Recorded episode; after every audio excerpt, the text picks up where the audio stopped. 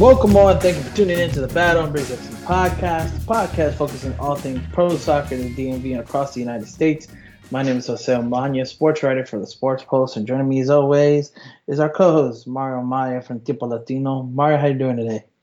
I'm doing excellent. You know, I'm ball tuckered out from not only just soccer but sports in general this weekend.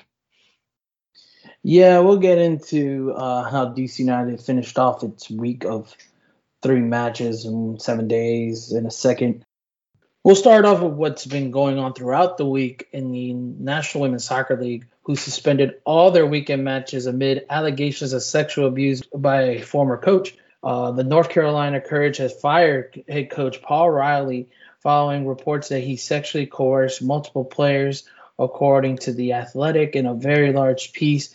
I do recommend that all of you check it out. According to The Athletic, Sinead Farley and Meleana Shim, who both played for Farley at different times from 2010 to 2015, were sexually coerced into multiple situations with Riley.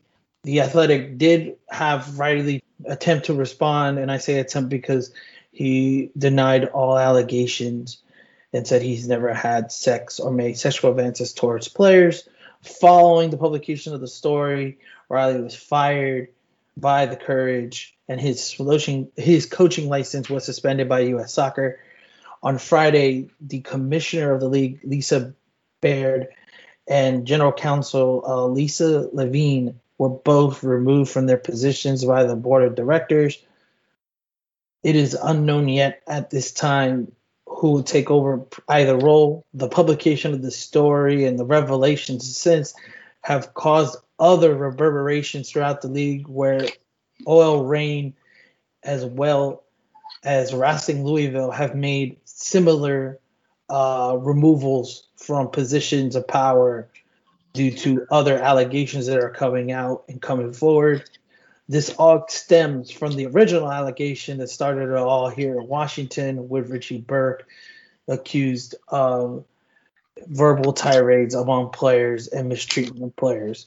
Mario, what are your thoughts on everything that's just tra- transpired in this league and that it got to the point where the players had pr- protested and we have a week of no matches in the NWSL because of everything that's going on? So, pardon my French when I say the following. What the fuck is going on in the NWSL? I first read the story from Meg Linehan and Katie Strang on Thursday with the two allegations from Sinead Farley and um, Mina Shim, or Mana Shim, sorry, Meleana Manashim, and their allegations against Paul Riley and I think I speak for everybody when I said I was really, really disgusted with what I read and also just like really mind blown by everything that went on to the point that it cost or essentially in, in this report, like Farley got manipulated out of a spot to go to the World Cup in 2011 for the U.S. women's national team and just everything that happened to them and how this affected them, uh, I think is the what I think is a damning testimony throughout all of this. But it also just unlocked a whole Pandora's box of like systemic problems. It looks like within the front offices of the NWSL. And honestly, I just got it. I just have to say, like, dude, did actually, you know what? Here you go. What I actually want to say is this is the main importance of having an HR department in any kind of profession that you work in because it could not not say that it'll avoid these kinds of issues, but it'll set the boundaries of and guidelines and keep you kind of walking in the straight and narrow. I uh, for those who haven't read the piece, I recommend reading the piece, but then afterwards going to listen to Meg Linehan's podcast where they kind of dissect the reporting and kind of give you, you know, what were the building blocks into beginning this report. And I think the one thing that is clear, which you mentioned, is the systematic and institutional oppression of these players. the the mindset that this league or any women's league could just disappear off of the face of the earth if with any allegation that comes out and i feel that that's unfair pressure for any of these players to feel and you read it in the piece where the players feel they should say something but they fear that this could end their careers this could negatively influence as you mentioned uh, possibilities to make the national team. Um, and i think that that i think that people reading this who are new to the sport or haven't kept up with it. Shoot, I keep up with it. You know, I've covered the spirit for the last two years, and and even I was caught flat-footed by not just this story and all the other reporting, but just the culture. You know, you see the culture of women's soccer improving around the world, but then you still see it struggling in other spots and other places. You and I were discussing the problems over with the Salvadorian women's soccer league and the women's feder- the women's national team, and there are problems with an oppressive coach, ironically enough. So you you have those situations happening worldwide, and yet they're not getting the attention of this. I think that this is getting attention because a of the stature of the league worldwide. It's considered the best league in the world, and for the best league in the world to have this much scandal, and to essentially give the pressure of well, if you say something, you may ruin the league. I think that's oppressive to the players. And I think the players have had enough. The players have been dealing with so much from the pandemic to the low salaries that they're getting. Remember, there is a CBA attempting to be negotiated currently um, with the players union as with the NWSL. So keep that in mind going forward if more things start coming out because the very first story that quietly set everything off was the players union rep uh, telling the washington post that the main priority was safety for the players. We all did i feel like that story doesn't get its due because it really sets up what ends up happening for the last month. This has been a month of insanity. If you've been covering this league ever in your life um, just how much has happened within the past week. You have OL Reign, as we mentioned earlier, uh, their head coach had was asked to resign after multiple complaints for inappropriate comments.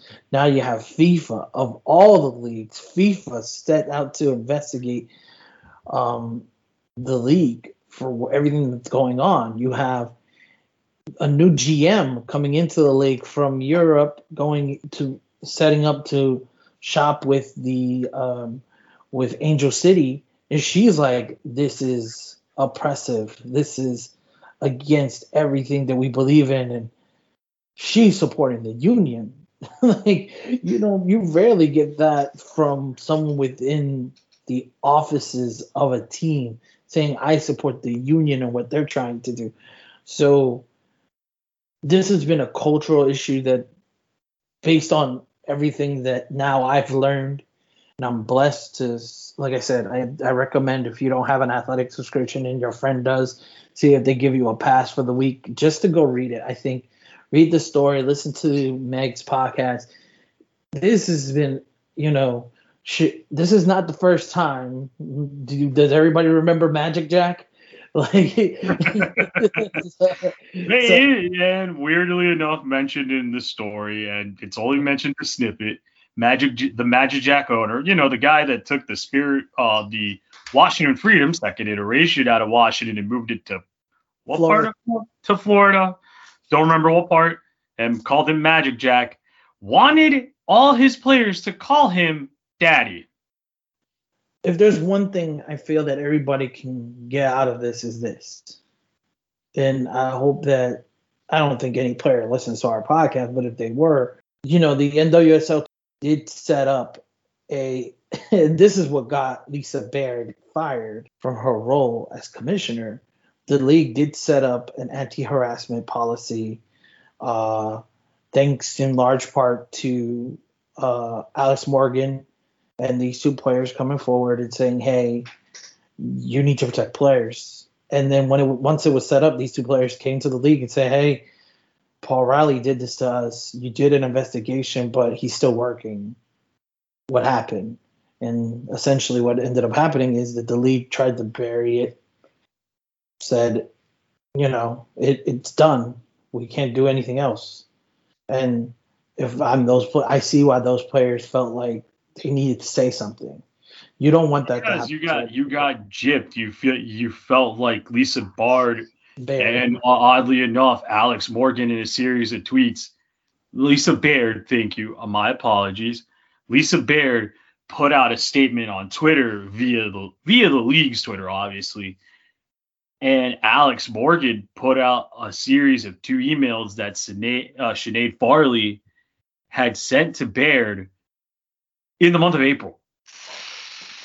Not when it happened, the month of April of the year of our Lord and Savior 2021. Imagine that. And the the inaction that they took. This was about six years when Mana Shim also put out her complaint to the league and they didn't do much. So Shim with um, Morgan get together to put days after the season ends, and they go to Paulson. They were considering renewing, but after they do an investigation, they don't renew, and they said they won't be doing business with with Riley after that. And the Athletic confirmed it's because of what was found in that investigation what these two players have been trying to do is find out what was in the investigation that you found. Is it you believing us or did you find something else? And that's essentially what these players want is they want they want the truth to be out there. These players want that's why they came to the athletic and told their story. They don't want another player to be fall victim to this. And so the fact that he was able to basically not get his contract renewed because of this, but was still able to work in the league. It goes back to what this league has always had a problem with, and that's transparency. You know, you cover the league. How many times have we been asking what's going on in terms of when the schedule's coming out? What's going on with these COVID cases? What's going on? How come we can't go to practice?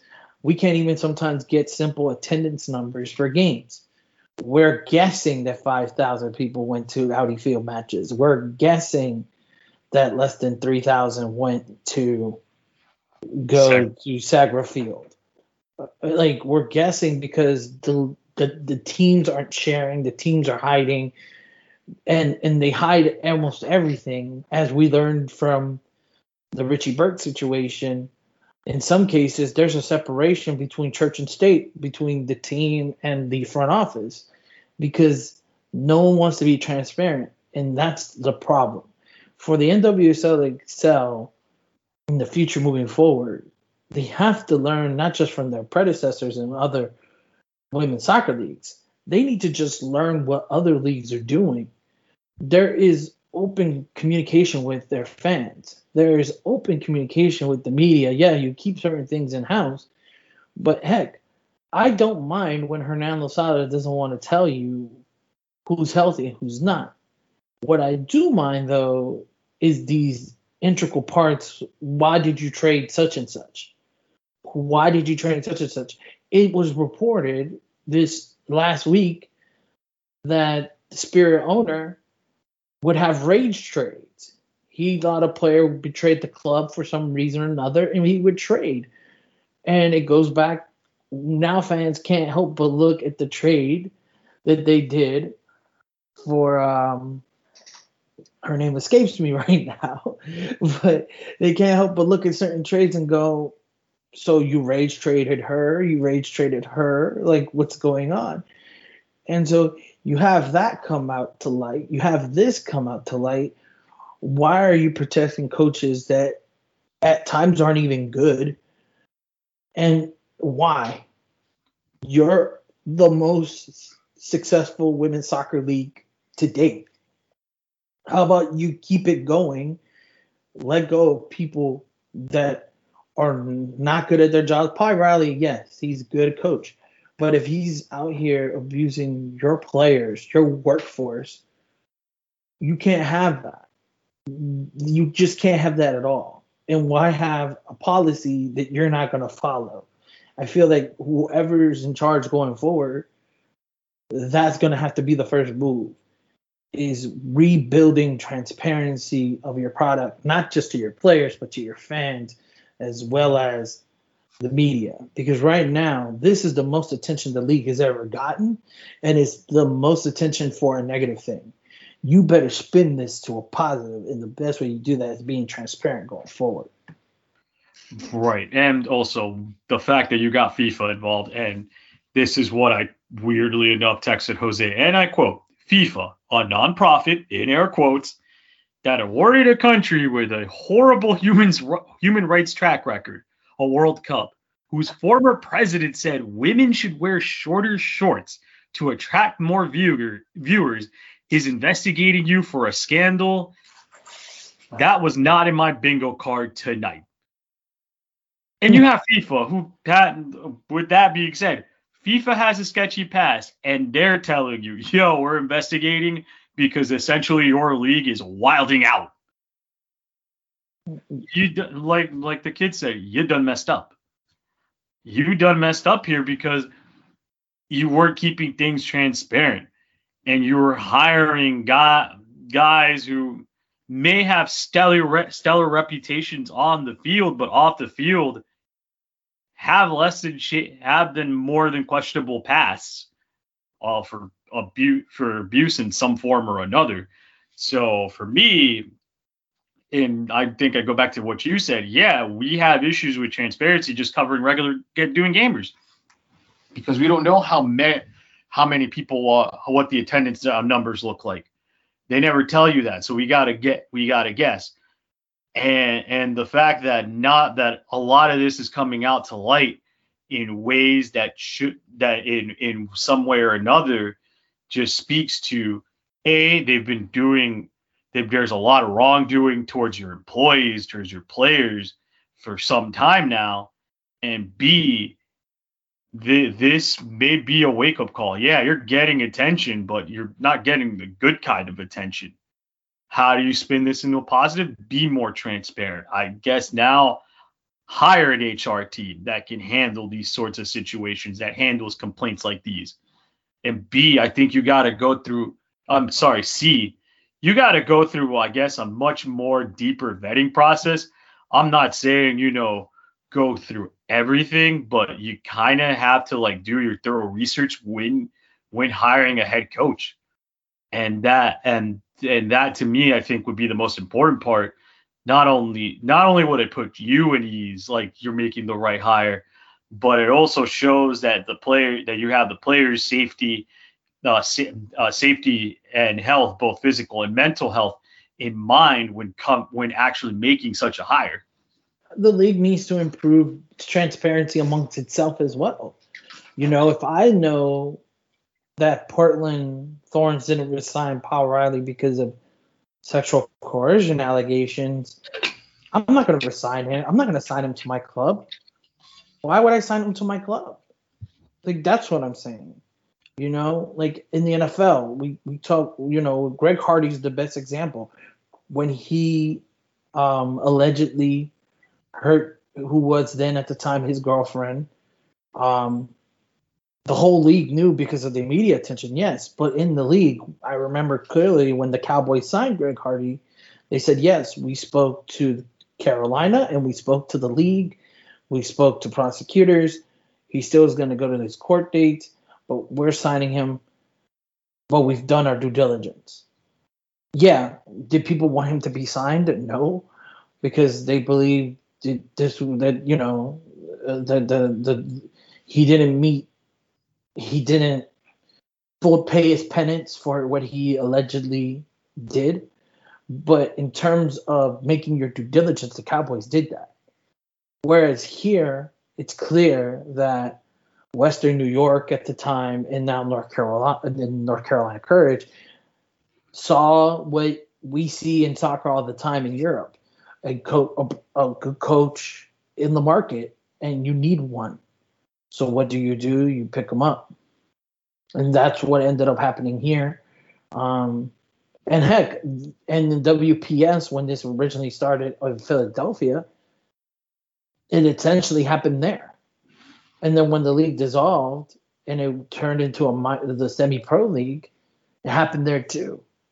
No one was open enough to say it, you know, and so I think that the league needs to practice transparency among itself. And again, I'm going to say this, and I don't think it's being glaring enough to people in this country because we're just happy that we have the best national team in the world. The reality is, this league won't die because the players won't allow it to die. And there's so many new players coming up now. We the league is 10 years old, um, close to 11. It's not going to die, and this mentality that at any moment the league could die is pretty ridiculous, considering that you just fought, just got your freedom from U.S. Soccer. You asked U.S. Soccer to let let it be free. You now have the opportunity to make it a financial venture of success. That's supposedly what you wanted. You wanted to get out of the hamstrings of the the Mexican Federation and U.S. Soccer. You got that. Now you need to do what all the other leagues do. They're transparent about their player movement. They are transparent about cases going on among the leagues you know as much as I know things that happen negatively around MLS players and teams. We know, and the clubs are ready with statements and comments. This should catch you flat footed. And then too many times in these things, the NWSL is called flat footed and they're reactionary. They need to be more proactive if it means hiring people from within MLS, because MLS is taking all the good employees recently. Uh, see DC United for more information. They're taking a lot of the the good employees that work at these NWSL teams that would would help an NWSL team not just with PR, but help with regular. Hey, how are you doing? How are you feeling? Helping with the players if they're going through some things like HR problems with their coaches. So I think for the NWSL to excel, to excel out of this, they need to learn from their own mistakes and need to be honest with themselves and they need to be transparent among themselves. If I know we're the same company, but you share a store and I share a store in the same company, you send me an employee. Before you send me that employee, I want to see that record. That happens in reg- everyday life. Why can't that happen at the NWSL level? You're you're the the most powerful, supposedly the most powerful women's soccer league in the world. It's pretty ridiculous. That's why FIFA's looking at them. To be honest with you, I know off the record we spoke about this made the World Cup look interesting because the a player being banned for playing the World Cup. But to be honest with you, it's more about the along the lines of just that common level of respect. Like why do why isn't there no intercommunication within clubs to make sure this doesn't happen? That's the biggest problem. So transparency going forward with this league needs to be the forefront. Right, and also I think when when it comes to not only transparency, to be taken seriously. You should do you should do your due diligence. Also, the fact that in the story Riley was telling, I think it was Farley, saying we we're going to take this to our graves.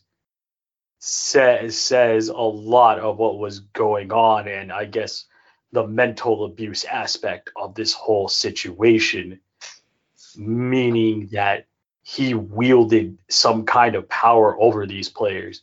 And that's something that that should be considered unacceptable in, in a lot of ways because no regular coach should do that. There's a lot of red flags in this article, really. So at the end, at the end, I think that yeah, th- this is a wake up call for NWSL. You should look at, you should be looking forward and okay, how can we prevent scandals like these to never happen again? And I guess it would just all start by doing something as simple as each team and the league itself have uh, uh, coming up with a HR department that that uh, that kind of handles these kinds of things. Well, yeah, less than HR department, but more along the lines of does your HR department is it adequate enough to answer these questions? Is it going to follow the current new abuse policy? I think that's because you could have an HR department and be completely inept or just only focus on payday. Is your HR department prepared or qualified enough to answer and follow these protocols? And is the NWSL perfectly qualified enough to follow its own protocols? Right. And I think at the end of the day, it just it's just a black eye on the NWSL altogether. There's no there's there's no way to sugarcoat this everybody involved in this story that isn't the players that are, that had a position of power. And again, pardon my French when I said this, y'all fucked up. Y'all y'all messed up big time when it came to handling the complaints. I don't know how it how the complaints were handled internally. Clearly, they weren't handled that well. If we're coming out with a story now, with the story now, giving the two accounts of both of these players that that tell that were the victims of of coercion and harass above coercion by Paul by uh, Riley. So at the end of the day, the less of a learning lesson, if you will, if you well, actually, it is a learning lesson for anybody that's coming into these positions with the NWSL, but more of a wake up call to kind of change the way the way things operate within the league. I guess I'll end it with this. I think the players, you know, you know, Godspeed to the two players that were willing enough to say what happened to them, share their story. As Morgan, she's getting credit, but I mean, I feel like shout out to her for being a leader. You know, we talk about the on-field stuff a lot, but off the field, she clearly was a safe person, a, a person of power and confidence that you know you you hope that a star player would be you know when you see those chan- those leader types you hope that they take off that fame and that power and use the power for good. And in this case that's what she did. She she really was helpful for both players to essentially get them out of a tough situation. And you know we had, one has to condemn her for that and, and thank her for that. And you hope that going forward you know the league learns that safety player safety is important these players should you know yeah we talk a lot when you'll you'll hear us talk about oh MLS players they need you know charter flights, better hotels, better pay. These women, all they're asking for is, can you make sure I can do my job in safe? Can, can I do my can I do my job in a safe environment where I don't feel harassed by the person that's coaching me? Yeah, like the fans thing. That's why you hire security.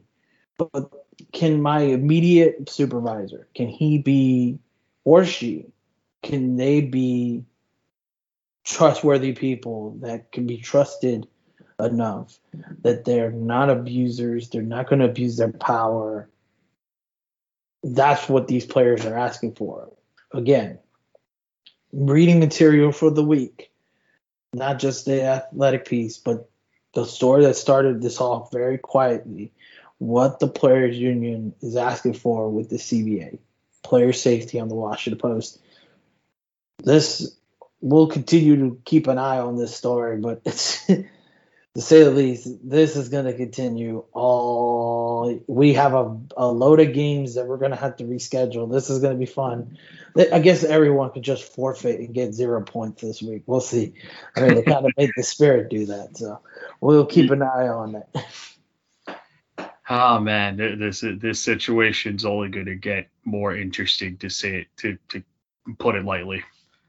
Yes, um, but moving, we're going to try undelicately move on to other topics throughout the day, and that is um, DC United, and they play three matches in seven days. We covered the one on Sunday, uh, where Saturday. they won, on Saturday, excuse me, where they won at home. This past Wednesday, they also get they earned their 10th victory at home, beating Chicago. I believe it was Chicago. It feels like a while ago. it was it was Minnesota United.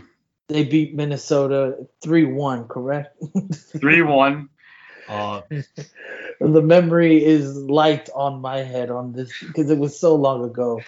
But that's because this Saturday, DC United took on who could be a potential opponent in the playoffs, and that is Orlando City. Uh, late, late, late stoppage time winner by Daryl Dike um, to get Orlando the away, way, the home victory for them. United uh, losing away at Orlando two to one. So in three matches, United collects six points. Mario, what are your thoughts overall on DC United's performances in these three matches? And I know you want to talk about it. What happened in Orlando? Boy, so it started off great. Julian Gressel decided to go, hey, we are going to Banger City here in Orlando and scored probably one of the best goals of the week. I swear to God, MLS fans, if this doesn't win MLS goal of the week, we gonna have a real conversation. Uh, Orlando was shook for about five minutes, but finally they got their bearings within the game and scored off the set piece. Um, it would I'm for blanking on the name of who scored the goal right now, but it was off a, a header was saved by Bill Hamid, but unfortunately the rebound was laid there, and the Orlando player in question, again blinking on the name at the moment, put the ball in the back of the net on the rebound. Andy Najar was the one that totally should have been on the on on his mark, but he he uh, he froze for a second and just allow allowed Orlando to tie the game. It was a really good game. It was a game that was fought really hard in the middle. DC United again had really created good opportunities in the second half to score, same as Orlando. Uh, if you watched at the end of the game, there they gave them six minutes uh, of stoppage time, and in a lot towards the end there was a corner where a lot of DC United players and Hernan Losada kind of protested, saying that it was a blast bounced off an Orlando player. But at the end, somebody, the uh, referee gave the corner kick, and off the corner, Daryl Dike scores the game-winning goal, beating Donovan Pines and Russell Canouse in the air, puts it past Bill Hamid to the delirium of everybody in Exploria Stadium, and also kind of disrespectful. Daryl Dike celebrated with shades on, but you know that that that's either near or there. At the end, they dropped the points after two great home stands where they beat Cincinnati 4 to 2. And if you watch the Minnesota game, they beat Minnesota 3 to 1. They were dominant. Ola Kamara scored his 16th goal of the season via penalty. Also missed the first penalty of the season for DC United. And Junior Moreno had scored his first goal. But overall, I think the team played well. But at the end of the day, I think fatigue played a number on them because they'd played so many games in a span of a week. So you go through that whole introduction and basically say what at the press conference was said we're fine with it because that's what this league is. I love that. Anywho, it was Robin Jansson uh, who scored the time. Thank, thank you, but yeah, no worries. Um, it's just you have to look at the week as a whole. United started the week off in sixth place, teetering to seventh. Now, midweek, they were all the way up to third. Now they're in fourth. We're starting to see what everybody, the world is slowly starting to see what DC United, what the fans were hoping what Hernan Losada year two would be, and that is contending for one of the top three playoff spots, and that is exciting. I think with the Minnesota match, we saw a lot of what we were hoping when they traded for Julian Gressel, someone who would provide in the attack, be more box to box, but he's playing that in this more winger type role that does allow him to be more box to box because they rely so much on Andy Najar running up and down the wing.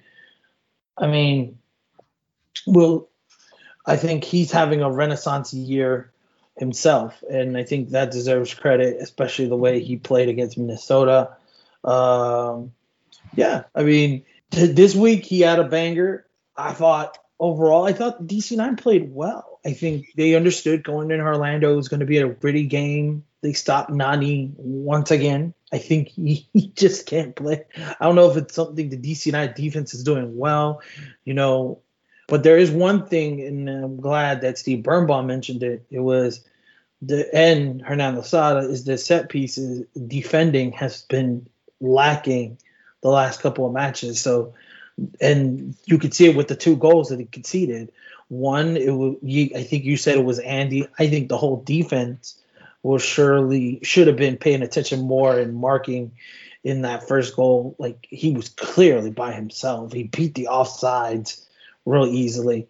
Um, and then in the corner, I was jealous by how, how well he beat the off how well he beat the offsides.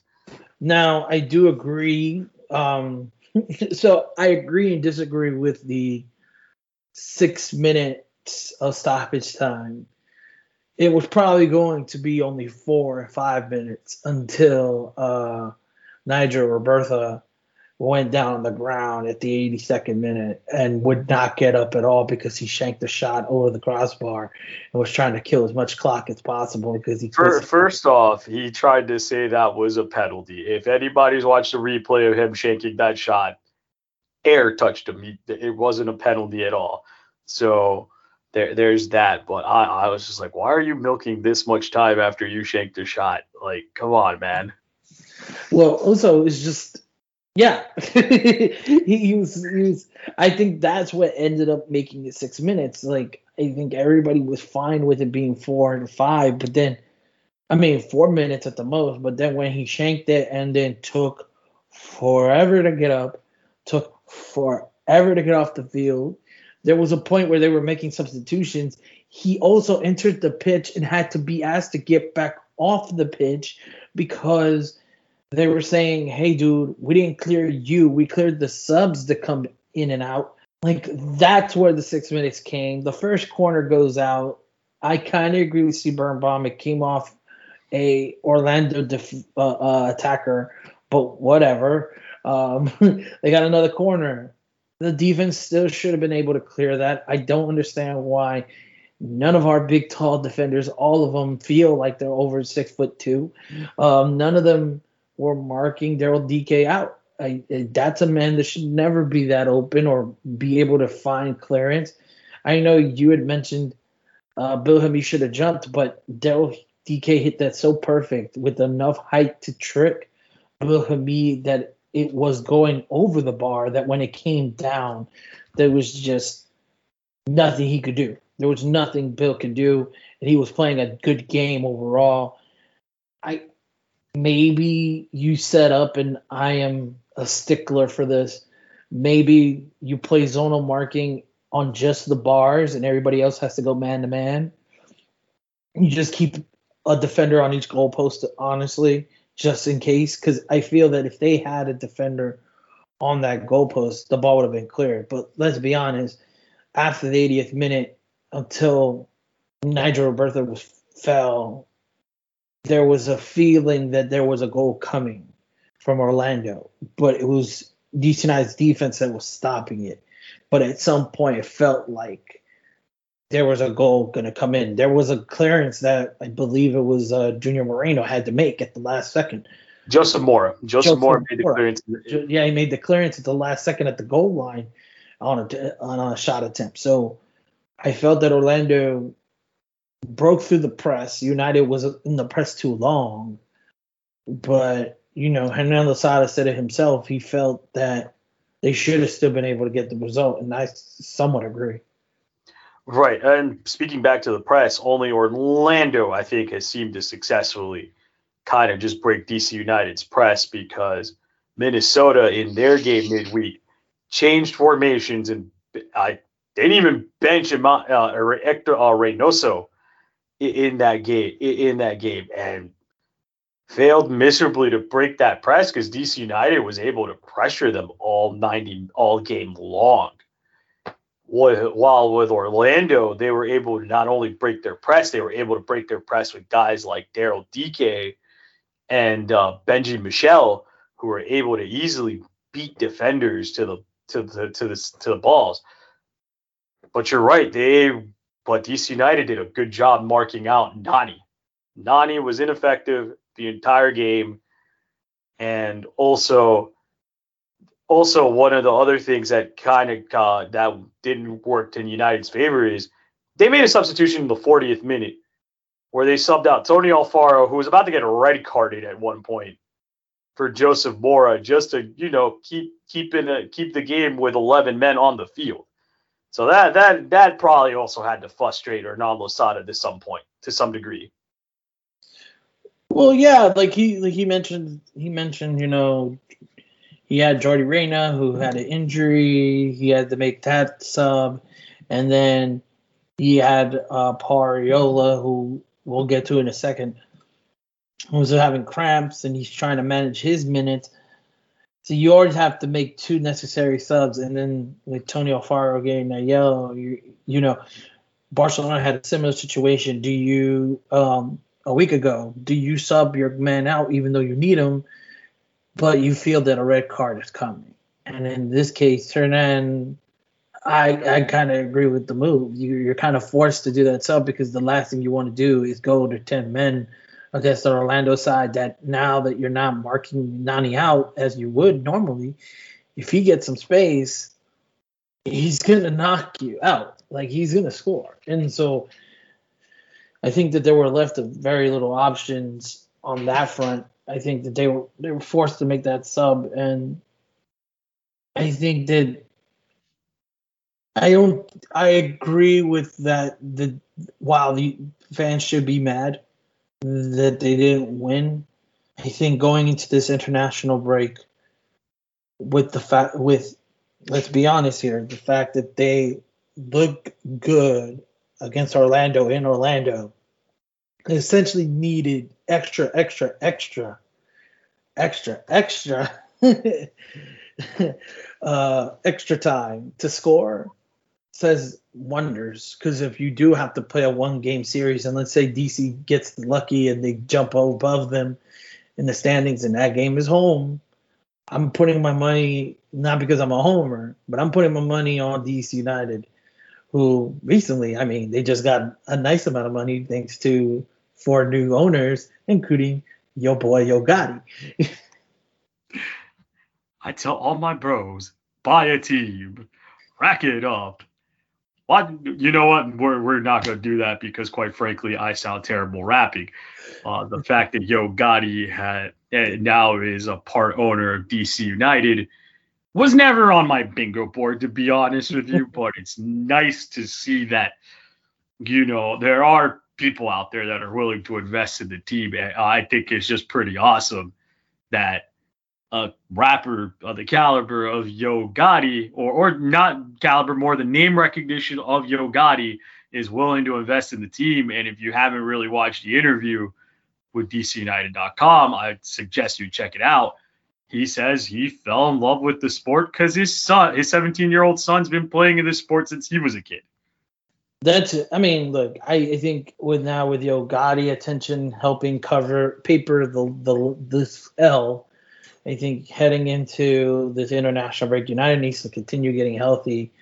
You have four players, and and Kevin Paredes couldn't even play this week. He picked up a knock right during warm up, so he's he didn't get it. He didn't play. Um, so before they played Nashville, who throttled United earlier this season I think health is going to be a primary concern, and also I know Hernan Losada is going to pay attention to how many minutes uh, Pariola got gets with the men's national team after leaving this game with uh, cramps. So I guess we'll all keep an eye on that just as much as Hernan will. Yeah, he'll also keep an eye on how many minutes both Edison Flores and Yordy Reyna get with the Peruvian national team. Both of them were called up, and they're playing three really crucial games. Two of them, if I'm I forget who they're playing, but yeah, they're they're to be they're they're three games in South America qualifying. Enough said. That's a pretty tough qualifier all in itself. Also, Junior Moreno was called up, and Andy Najar will also be playing in the CONCACAF qualifiers. So I think he'll keep an eye on all those players, but he will definitely keep an eye in particular to Paul, Edison Flores, Yordy Reyna, and Andy Najar in the in those qualifiers, is and because a they're singular, they're really integral parts to this team. Most definitely. And speaking of the qualifiers, the U.S. men's national team released their 27 man roster. One change was made mid uh, following the announcement, and that was that Walker Zimmerman will replace Tim Ream, who had to withdraw due to family reasons. But this is the current roster as it stands. Uh, your goalkeepers are Sean Johnson, Zach Steffen, Matt Turner. Defenders George Bello, John Anthony Brooks, Sergio Dest, Mark McKenzie, Shaq Moore. Uh, as we mentioned, uh, Walker Zimmerman replacing Tim Ream, uh, Chris Richards, Anthony Robinson, Miles Robinson, DeAndre Yedlin. Midfielders, Kellyn Acosta, Tyler Adams, Gianni Gianluca Busio, Luca de la Torre. Try saying those two names fast in back to back succession. Sebastian Lletget, Weston McKennie may reappears. Uh, Musah makes his return, and Christopher Roldan. Forwards, Paul Arriola, Brenden Aaronson, Matthew Hoppe is back. Ricardo Pepi after a stellar uh, first go around, and Gyasi Zardes makes his re- his welcomed return, in my opinion. But uh, Mario, what were your thoughts and glaring glaring uh, uh, additions, submissions for those who are wondering? Gio Reyna and Christian Pulisic out with injury. Um, for those of you wondering, oh, Weston McKennie's going to be punished in this. No, he was just punished for the Honduras game. He's promised to never do whatever he did again, and he's here. So his punishment was being let go, was being separated from the team and sent back to Italy earlier than expected. Uh, also, you've got to ask the million dollar question: How on earth does Sean Johnson continue to get call-ups to this national team? over someone like I don't know Bill Hamid. J- just saying, maybe even old man Brad Guzan. Both of them have been playing really well as of late. Uh, no real glaring omissions outside of that. I know people would want to say, yeah, Christian Pulisic and Gio Reyna, but obviously they're injured. Um, it's nice to see that that Chris that uh, Chris Richards is getting a call up, so it'll be interesting to see how he plays in the, in this national team. Also calling up the uh, the Robinson and Robinson tandem of Anthony Robinson and Miles Robinson is pretty interesting. Both of them were pretty solid in the last uh, qualifying cycle, in the last round of this qualifying cycle. Uh, Kellyn Acosta, Sebastian Lletget, and of course Weston McKennie and Tyler Adams are just going to be four names that you're going to see constantly under Greg Berhalter at this point. Those are four guys, especially Lletget and Acosta, that are going to be the pillars of your and Adams are going to they're all well actually you know what all four of them are going to be your pillars of the, on your midfield going forward into this into this World Cup qualifier. So I'm not surprised that they're there. Uh, Walker Zimmerman being called up for uh, to replace Tim Ream. And you could call it a surprise that Walker Zimmerman is there, but who else are you going to call up on that position in such short notice? I think that other than that, it's nice to see Gyasi Zardes back. We were clamoring you need someone that knows to play CONCACAF World Cup qualifiers, and what better than a guy that just beat Cruz Azul for a champions for in the Champions Cup. Remember, the rematch comes in 2023 in the new Leagues Cup. Uh, it's nice to see Timmy Weah back. And and I mean, for those clamoring for Ric- that you wanted more of Ricardo Pepi, you got it. Well, the Weston McKennie thing, I didn't think that was going to go longer than a game. One and two, you're going to need some leadership without Pulisic in there, and you you you, you just an eye on him in Austin. That's all. I that's all I ask. just keep an eye on him in, while you play in Austin against Jamaica. I mean, I, I think he's learned his lesson. Sometimes you And it wasn't really a lesson per se. It's just for those who listen to the Crack podcast, you know what I'm about to say. U.S. Soccer watches these players like cocks, and in this case, he got caught. He could have been, you know, he could have been doing nothing but just having to pick up his his Grubhub order for all we know. But he stayed out late. Yes, he may have done some things with a woman. We don't know. These are all allegations that we are just stemming on this guy. We don't know what happened. What we know is that he's learned his lesson and now they need him and he's going to provide that leadership. We'll know if if something is still salty if he doesn't start. Then we'll really start uh, paying attention to what's going on. I thought the the additions of Busio and De were were interesting pickups. I'm always skeptical, to say at least, when you're playing a lower tier or you're playing on teams that I can't find regularly. Busio just scored his first goal in Italy, so I, I congratulate for that. I've always been hesitant to jump on the bandwagon with him, and it's good to see him doing well in, in Europe. I, I, I think if he brings that confidence to the team, it's just an addition. Um, because he has a lot of of people have high hopes for him. In terms of the forward line, because that's where I'm always concerned of the most, their lack of scoring. I Josh Sargent, I just think he's he's still raw. He's still young. He he's got a lot on him in terms of pressure. He's now EPL bound, right? He's in the EPL. Yes, he plays for Norwich in the Norwich, EPL. yeah, and so he needs minutes and he needs to, you know, recalibrate. And the guy didn't spend his off season with Norwich, so I think that him spending more time with them and getting minutes and becoming more professional is going to be of a better. It's going to make him better, and I think that him his last performance clearly showed that hey, he, he's not ready for this CONCACAF stuff. and so maybe just more more seasoning will help him out in the long run. I'm happy to see Gyasi Zardes back and Parriola. I think what the U.S. also lacked was just guys that, and I think it's also positionally, guys who don't mind going one on one with a CONCACAF defender. Um, it felt like only for only Gio Reyna had a little bit of it, and only um, Christian Pulisic had a little bit of that.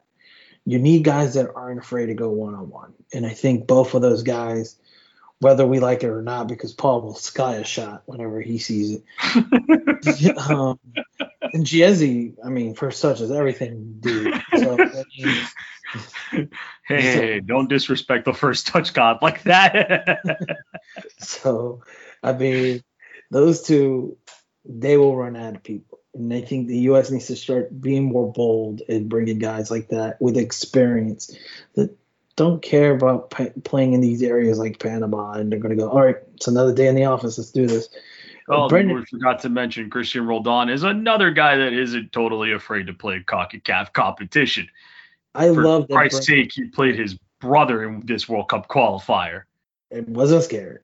Not at all. But Brenden Aaronson, I the guy's just lining up on fire right now, and I want him to keep going.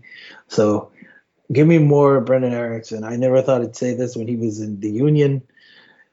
Now he's in Europe. Give me more of that guy. He's really lighting it up, and I want to see more of him. So I'm glad he got his call. Hey man, the more the merrier when it comes to the forward position. And also, I never thought I'd say these words. I'm glad to see Brooklyn born for for all of 45 minutes. Yunus Musah on this on, on this list. Well, as it was reported, um, you know, the coaching staff were struggling between him and um, Pefok for the call up, and I think I think they went with the person who will have the less travel problems. We do have to remember some of these COVID still a thing. COVID still a thing, and so there's still problems with bringing in certain players because of their countries in and out, whatever. But also, I think this this was an issue with Jama- with the Jamaican national team. A lot of their players that play in the Premier League could travel in this last World Cup cycle because the three countries that they played, Mexico, Panama, and Costa Rica, were all considered what they said high risk or in the red countries where when it came to COVID, so they weren't gonna let you travel. Spain just doesn't care. So at this point, as long as you don't come back testing positive, I think, and that's what makes Yunus Musah's situation much easier for the U.S. And I think it just, it, I think you we want to kind of see where he's at. You know, he's playing well in Spain, so let's see what he could do with the national team, how he does with CONCACAF. Here's the schedule uh, for those interested. Thursday, October 7th, against Jamaica in Austin. Matthew McConaughey will be in attendance for that game, allegedly. Three days later, the U.S. will face Panama in Panama City, 6 p.m. start time. And then the U.S. will close out the window with their first visit to Columbus at lower.com field on October 13th as they take on Costa Rica. Mario, let's end the podcast with this. What are your expectations on points? I said five last time and I was right. we so, both did, actually. Well, you went after me, so I'm going to let you go first. what is your expectation out of these three matches? Seven. I'll, I'll go with seven points. I think they'll get a draw out of Panama. Mexico played there in the uh, start of the qualifiers. We're only managed to get a draw. I don't think Panama is an easy place to play in, uh, especially considering that the crowd inside Rommel Fernandez in Panama City is just going to bring it. So I'm going to go with seven points here. I think Jamaica will give you fits, but I think they'll they'll manage they'll manage to get the win. And, and well, Costa Rica, they're they're just a shell of themselves at this point. I, I think that's three points, and Gyasi Zardes gets to score a goal with the ball rebounding off his shin in Columbus. Yeah, I, I might stick with a conservative seven like you as well, but that's mainly not even because of the Panama game. I think they can actually get the result in Panama. I think where I'm concerned is Jamaica, and we still don't know where their call ups are and who's coming, who's not. But I feel like Jamaica, if they're able to bring the majority of their roster, they'll be a tougher opponent than Panama. And that's no disrespect to Panama. I just look at the Panama team of an aging veterans, kind of concerned on who's, you know, who's going to be who's going to play a full 90. We may see a situation like El Salvador where it's neck and neck. Both teams just end up canceling each other out and we get a draw. But I think Panama is going to want to go for that win, and I feel confident in the U.S. using their press, but also when necessary counterattack. And we saw that with Honduras. I feel like if the U.S. can hold on, let Panama tire itself out, we'll see that same U.S. that came out and throttled Honduras in the second half. I think we may see a similar thing. So my concern is more of Jamaica. I am with you. I've been on this Costa Rica's a shitstorm bandwagon for the past four years. I will continue that embarrassing shit because, and I'm cussing because Costa Rica has been downhill for the past four years, if not six years. They may not qualify. I am just saying it now listen to me now, believe me later on. They, they, like the majority of their players have been at this trying to qualify to a World Cup since the 2010 World Cup qualifiers. They're getting up there in age. And also, weirdly enough, I've got the uh, Jamaica list up here. Uh, some of the important names that they will bring to this to, to these qualifying games: Andre Blake from the Philadelphia Union, uh, Ethan Pinnock, who plays for uh, Brentford in the Premier League, so they are able to bring some of their Premier League players. Uh, Kemar Lawrence will escape Toronto for three games. Uh, other other players, Je-Vaughn Watson, former MLS player, and then Michail Antonio of West Ham United, and Shamar Nicholson, who plays in uh, in um, in Belgium will also be on the including in this list. So no Leon Bailey, who's arguably their best player, plays for Aston Villa. So he's not on this list, but they are they are able to bring several players from the Premier League and the Championship to to these games. Mainly, I'm guessing because they're playing the United States first. And that could be it, but I, I really think it's gonna. I'm agreeing with you. I think seven's probably the best bet here. If they come out with five, as long as they're in the top three, I think we will get less of the the world's coming to an end, and that's what I want to avoid. Well, you you mean you mean that same sentiment we had after the Canada game? Yeah, I want to avoid that at all costs. Um, so let's hope for seven, and that's enough for us here on the Bad Hombres FC podcast. So before we head out, Mario, tell the people where they can learn more about you. All right. If you want to figure out on what I'm working on, or you just want to see my collage of dog photos, you can follow me on Twitter at Mario Maya One. You want to see what's going on in the world at the world in large, or what's going on in the DMV, you can follow El Tiempo Latino on Twitter too, at El Tiempo Latino. You can go on their website, eltiempolatino.com. And if you're just old and really desperately need a physical newspaper in your hand, go to your local newsstand or your local metro station and put some money in my pocket. And as always, you can follow me on Twitter at Jose underscore M underscore Mana for more. Special shout out as always to Cal MacLeod and Protect for the intro music. Rate and subscribe as always on Anchor, Spotify, and all your audio platforms. We thank you so much for tuning in to the Bad Hombres FC podcast, and we'll talk to you soon. Adiós.